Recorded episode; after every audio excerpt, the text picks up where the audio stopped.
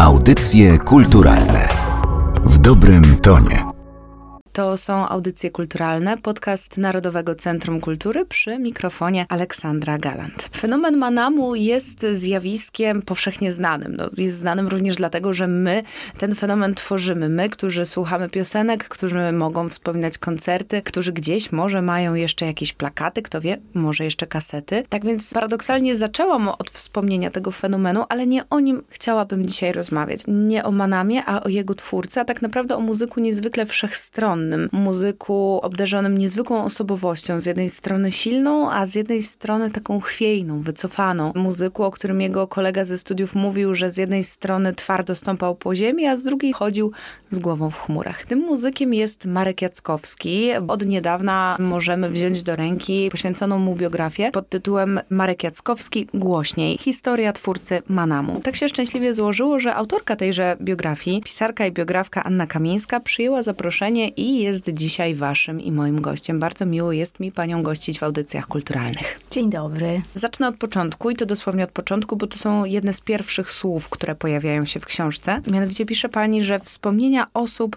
wypowiadających się w książce wydobywają artystę z cienia i nie pozwalają o nim zapomnieć. I to są słowa, które trochę mnie zasmuciły, bo pomyślałam sobie, że skoro tak pani pisze, to znaczy, że to jest artysta, któremu to zapomnienie trochę grozi.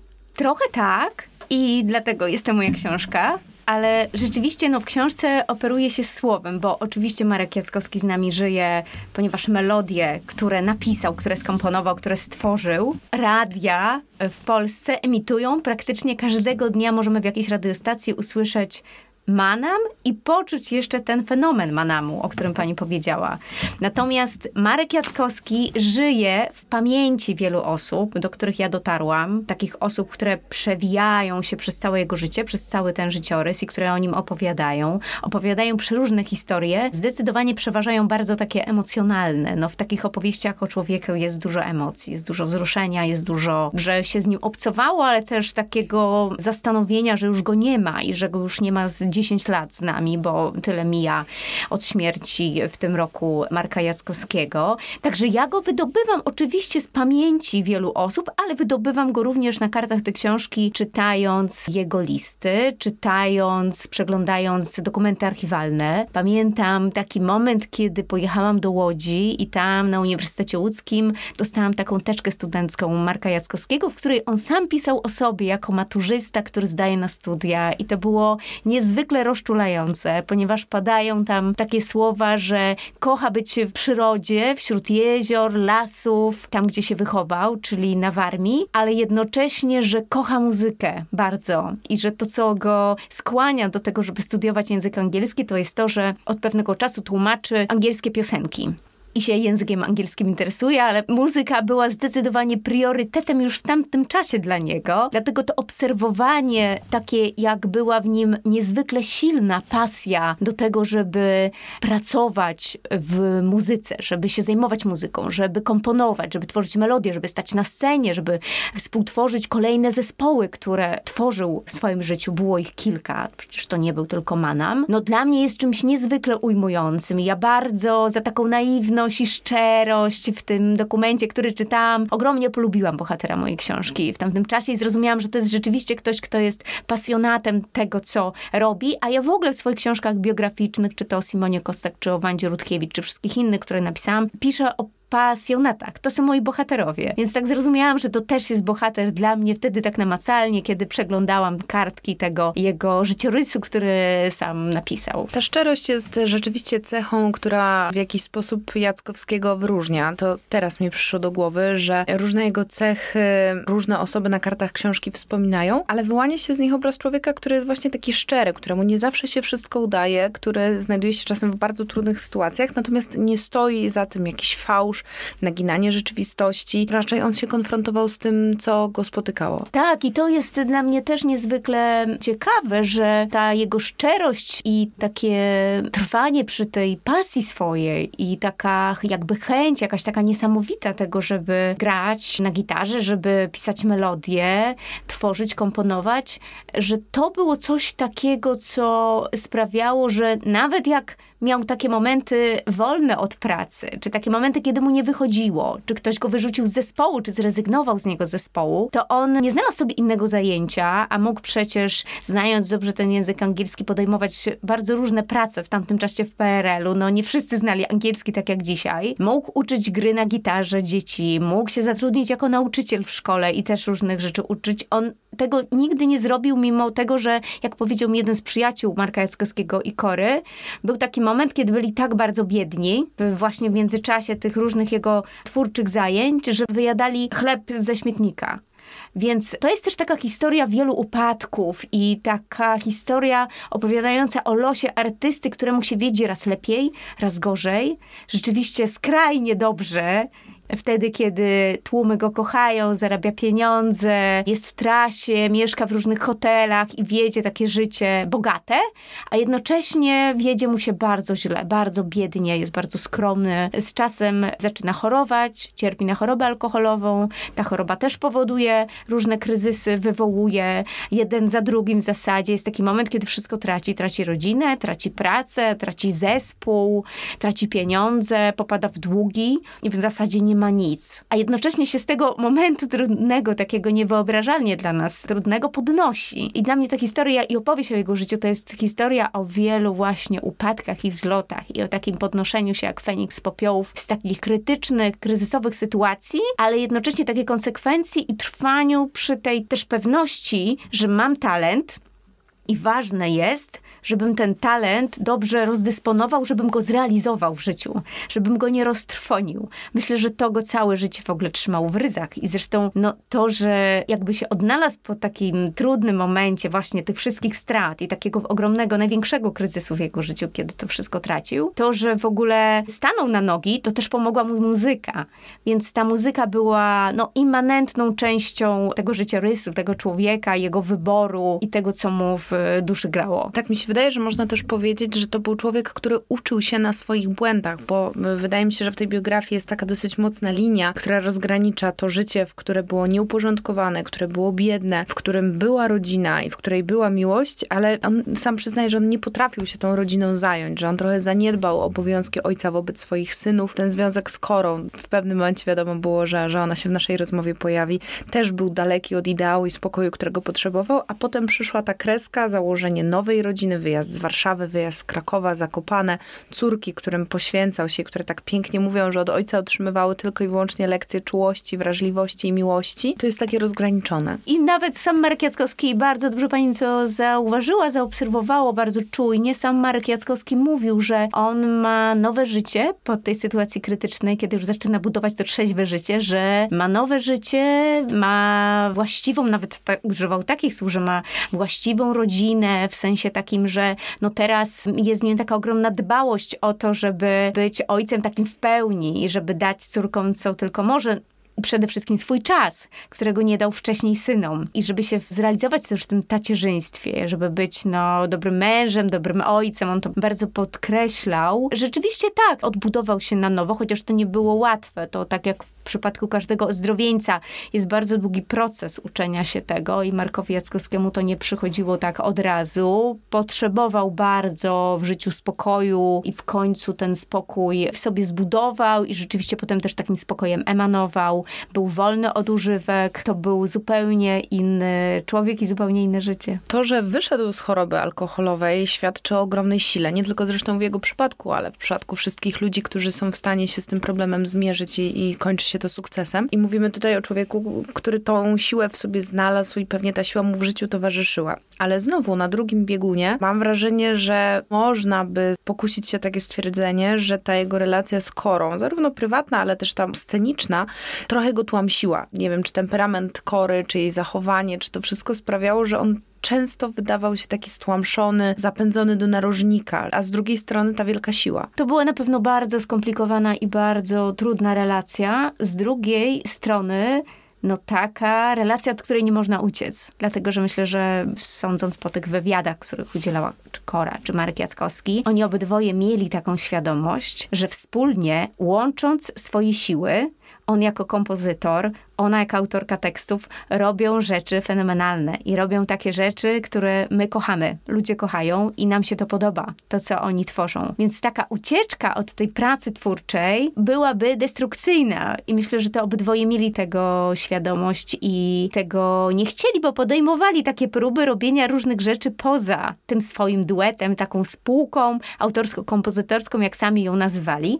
Były takie próby i nie były to próby, które by pokazały, że robią takie rzeczy na miarę Manamu że robią rzeczy uniwersalne, takie, które z ludźmi zostaną na wiele lat. Ich już bardzo długo nie ma, a my wciąż słuchamy tych piosenek, które napisali w latach 80. szczególnie. Takich piosenek, które no, wychodziły wtedy, kiedy zespół Manam nagrywał płytę za płytą rok po roku w zasadzie i na takiej fali entuzjazmu, ale też takiej ogromnej energii i takiej chęci w ogóle tworzenia, kiedy się okazało, że po długich poszukiwaniach muzycznych Marka Jackowskiego i budowaniu jednego zespołu, drugiego zespołu, trzeciego zespołu, no nagle ma ogromny sukces i okazuje się, że warto, żeby to dalej kontynuował. Ja myślę, że to nie dało się od tej relacji uciec i jednocześnie na pewno w taki sposób, w jaki mówili o sobie. Kora, że Marek jest cudownym kompozytorem.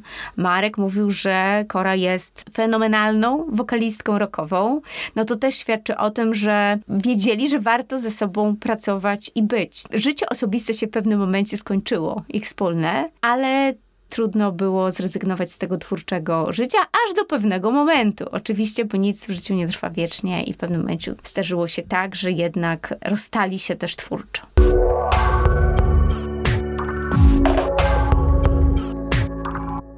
To jest okrutna zasada wyznawana przez Korę. Jak wynika z książki, miała takie powiedzenie, że chore kotki za drzwi. W momencie, w którym Marek Jackowski nie był w stanie fizycznie pojawiać się na wszystkich próbach czy na wszystkich koncertach, po prostu mu podziękowała. Ale chciałam jeszcze przywołać słowa Janusza Janiny Iwańskiego, który powiedział, że Marek Jackowski był liderem, a Kora była frontmenką. Uważam, że to jest fantastyczne rozgraniczenie, ale też bardzo dobre podsumowanie tego, w jaki sposób ma nam funkcjonował, dlatego że w książce dużo uwagi pani poświęca temu liderowaniu Jackowskiemu, temu, że on miał do tego ciągoty, ale nie zawsze się to udawało, nie zawsze trafiał na podatny grunt, tak jak w Osjanie. Kora nie miała jednak cech liderki, kogoś, kto spaja zespół, kogoś, kto mobilizuje muzyków i kto tworzy tą wspólnotę, natomiast frontmenką była fantastyczną. No wielu muzyków tak opowiada o Marku Jackowskim, że było w nim bardzo dużo takiej empatii i że jednocześnie stojąc na scenie nie tylko motywował muzyków, czy wynajdywał ich, czy tłumaczył im, jak mają grać, czy pokazywał, bardzo tak jasno komunikował i w taki sympatyczny bardzo sposób na scenie, czego oczekuje od każdego z muzyków w danym momencie koncertu. Nie tylko dawał każdemu z muzyków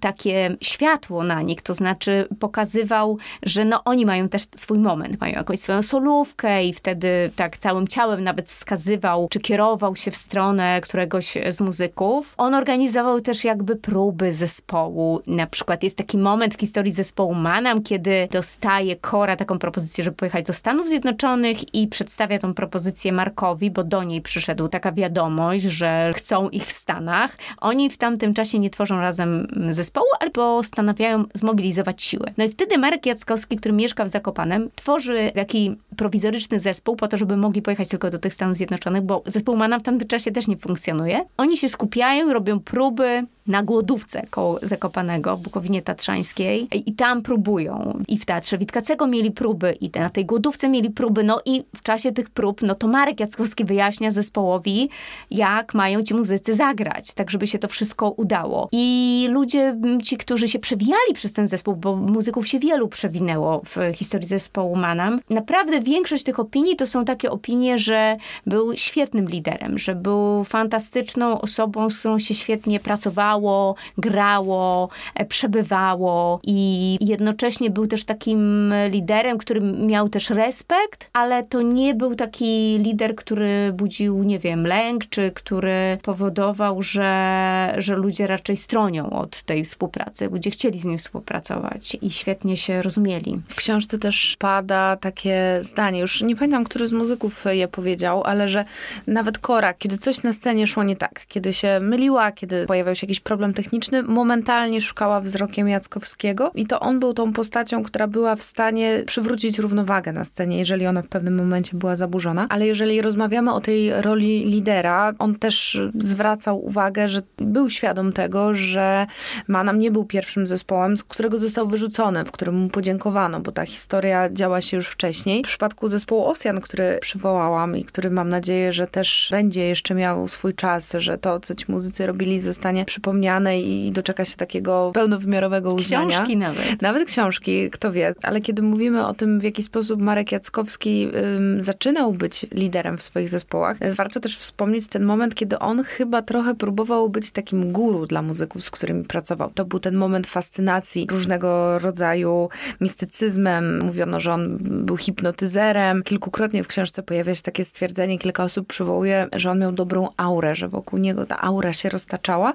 No ale to właśnie przykład zespołu Osjan, że ta jego potrzeba bycia guru nie zawsze spotykała się ze zrozumieniem, uznaniem i akceptacją. Tak, no aurę miał świetną. Ludzie opowiadali, że miał taki rodzaj charyzmy, która jest taką charyzmą niedostrzegalną może na pierwszy rzut oka i niewyrazistą, bo nie miał takiego rodzaju ekspresji, jak właśnie ktoś na przykład, kto jest frontmanem lub frontmenką zespołu rockowego, tylko to był rodzaj takiej charyzmy, że pojawiał się gdzieś w jakimś towarzystwie i tak ludzie na niego patrzyli, był bardzo wysoki. Niektórzy mi nawet powiedzieli, że nie musiał nic mówić i tak taki wzbudzał jakiś rodzaj posłuchu i to się tak wiąże też z tym byciem guru. Niósł ze sobą też taki spokój. To też powodowało, że ludzie się w jego otoczeniu uspokajali, czuli dobrze bardzo, wyciszali jakieś swoje wątpliwości, lęki i tak dalej. Jeden z muzyków Manamu mówi mi, że przy tych zdolnościach Marka był taki moment, kiedy czuli na koncertach, że mogą z ludźmi zrobić wszystko. Te właściwości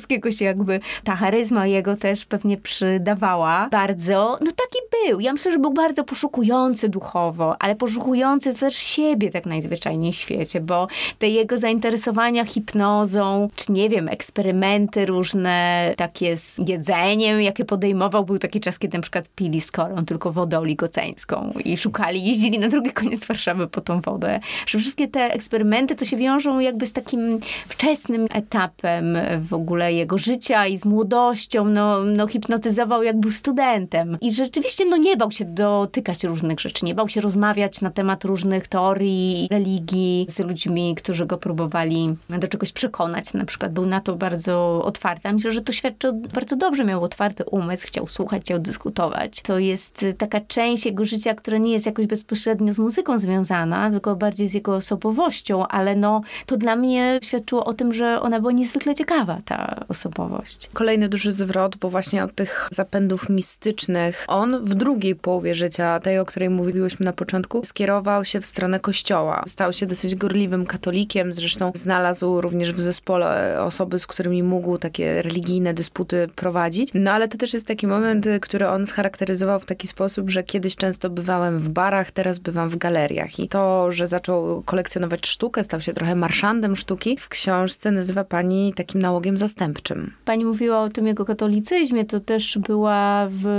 dużej mierze sztuka sakralna. To się jakby też ze sobą łączyło i łączyło się z tym jego w ogóle nowym życiem i jakby takim podźwignięciem się na nowo w życiu.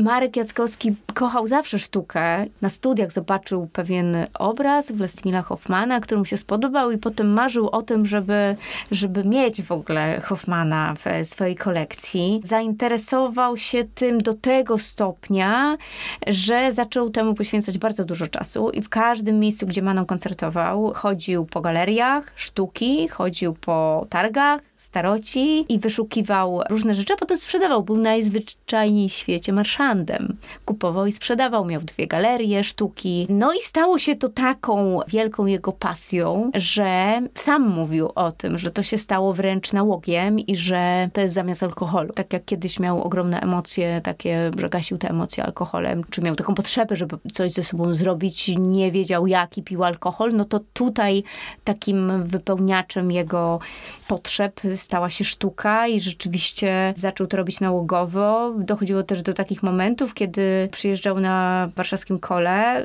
wszyscy tam się rozkładali w piątek wieczorem, ludzie zaczynali kupować wszystkie rzeczy w sobotę rano, natomiast Jackowski chodził tam w nocy jeszcze, jak się wszyscy rozpakowują po to, żeby znaleźć coś dla siebie i przy świetle latarni oglądał te rzeczy. Kochał sztukę, miał na to przestrzeń, miał na to pieniądze i rzeczywiście to robił w pewnym momencie życia. Na sam koniec chciałam zapytać o to, jaki pani zdaniem Marek Jackowski ma status w takim społecznym odbiorze dzisiaj? Czy to jest postać powszechnie znana, w jaki sposób jest interpretowana i odbierana? Bo ja miałam bardzo dużo takich pytań w głowie, kiedy kończyłam czytać książkę. Czy Marek Jackowski faktycznie jest, widzimy go jako twórcę Manamu, twórcę legendy, jako muzyka bardzo wielowymiarowego, który dużo eksperymentował, który był w stanie swoje przyzwyczajenia muzyczne zmieniać po to, żeby odkryć coś nowego? Czy raczej widzimy w nim kogoś, kto stał za korą, kogoś, kto zawsze był trochę w cieniu, kogo ten Manam był jednocześnie i dziełem życia, ale też mam wrażenie, że trochę go ukrzywdził pod kątem takiej świadomości, co umiał i co potrafił. No w książce też oczywiście pani zwraca uwagę, że Gora jest pochowana na Powązkach, gdzie regularnie jej grup odwiedzają tłumy fanów, którzy zostawiają kwiaty, zostawiają listy, po prostu o niej pamiętają. Natomiast Marek Jackowski takiego uhonorowania się nie doczekał. Tak naprawdę fani, którzy chcieliby go odwiedzić, no muszą w to włożyć trochę wysiłku. Jeśli chodzi o ludzi, którzy się interesują muzyką, to wszyscy ci ludzie wiedzą doskonale, że to był jeden z największych kompozytorów w polskiej muzyce i że pozostawił nam ponad 100 melodii napisanych przez siebie, że te piosenki są wciąż aktualne, są uniwersalne, są tak zwanymi przebojami i że one przeżyły jego samego, przeżyły ten zespół, przeżyły legendę tego zespołu i to z nami jest. Niestety w takim odbiorze nie pod kątem muzycznym, ale takim powszechnym, ja bardzo często słyszałam, a mąż Kory. Tak. I to jest bardzo jednowymiarowe postrzeganie postaci Marka Jackowskiego, ponieważ był naprawdę, pełnił wiele różnych innych ról, nie tylko był mężem Kory. Był też współtwórcą zespołu Ossian, był też muzykiem zespołu Anawa, był też no, kimś, kogo fascynowała sztuka i miał w domu obrazy Olgi Poznańskiej, Anny Bilińskiej czy Witkacego. Był kimś, kto dawał nam twórczo bardzo dużo od siebie, nagrywał też solowe płyty i poza tym, że jest założycielem czy współzałożycielem zespołu Manam razem z Milo Curtisem, powstaje twórcą tego zespołu i kimś, kto pisał historię tego zespołu, ja bym powiedziała, że jest takim artystą totalnym i artystą w pełni. I kimś, kto nigdy swojego talentu nie rozmienił na drobne, a go fantastyczny sposób zrealizował. To jest taka historia samouka z małej miejscowości, z Podolsztyna, który wszystkiego uczy się sam. Uczy się sam grać na gitarze, uczy się angielskiego, uczy się jak być muzykiem i robi co może, żeby w tej muzyce zostać i do końca życia jest jakby temu wierny, tej pasji. W międzyczasie ma różne żony, ma dzieci, buduje różne domy, jedne sprzedaje, drugie kupuje, dużo się w jego życiu dzieje, walczy z nałogiem, ale generalnie no, jest osobą, która pracuje całe życie takie swoje dojrzałe twórczo i jest jakby częścią e, historii polskiej muzyki. Tego wszystkiego możecie dowiedzieć się i o tym wszystkim możecie się przekonać czytając biografię Marka Jackowskiego pod tytułem Marek Jackowski głośniej. Historia twórcy Manamu. Książka jest imponujących rozmiarów. Aby ją stworzyć, myślę, że autorka wykonała ogromną pracę, zaglądając do archiwów, zaglądając do miejsc związanych z artystą, ale co według mnie jest najcenniejsze, rozmawiając z ludźmi, którzy z Markiem Jackowskim pracowali, którzy się z nim przyjaźnili, którzy go po prostu znali i to tworzy ten najpełniejszy obraz Marka Jackowskiego jako artysty. Bardzo mi się podoba to określenie, będę go od tej pory używała jako artysty totalnego. A tego e, określenia użyła przed chwilą w audycjach kulturalnych autorka książki, pisarka i biografka Anna Kamińska, która była dzisiaj waszym i moim gościem. Bardzo dziękuję za to spotkanie. Dziękuję bardzo.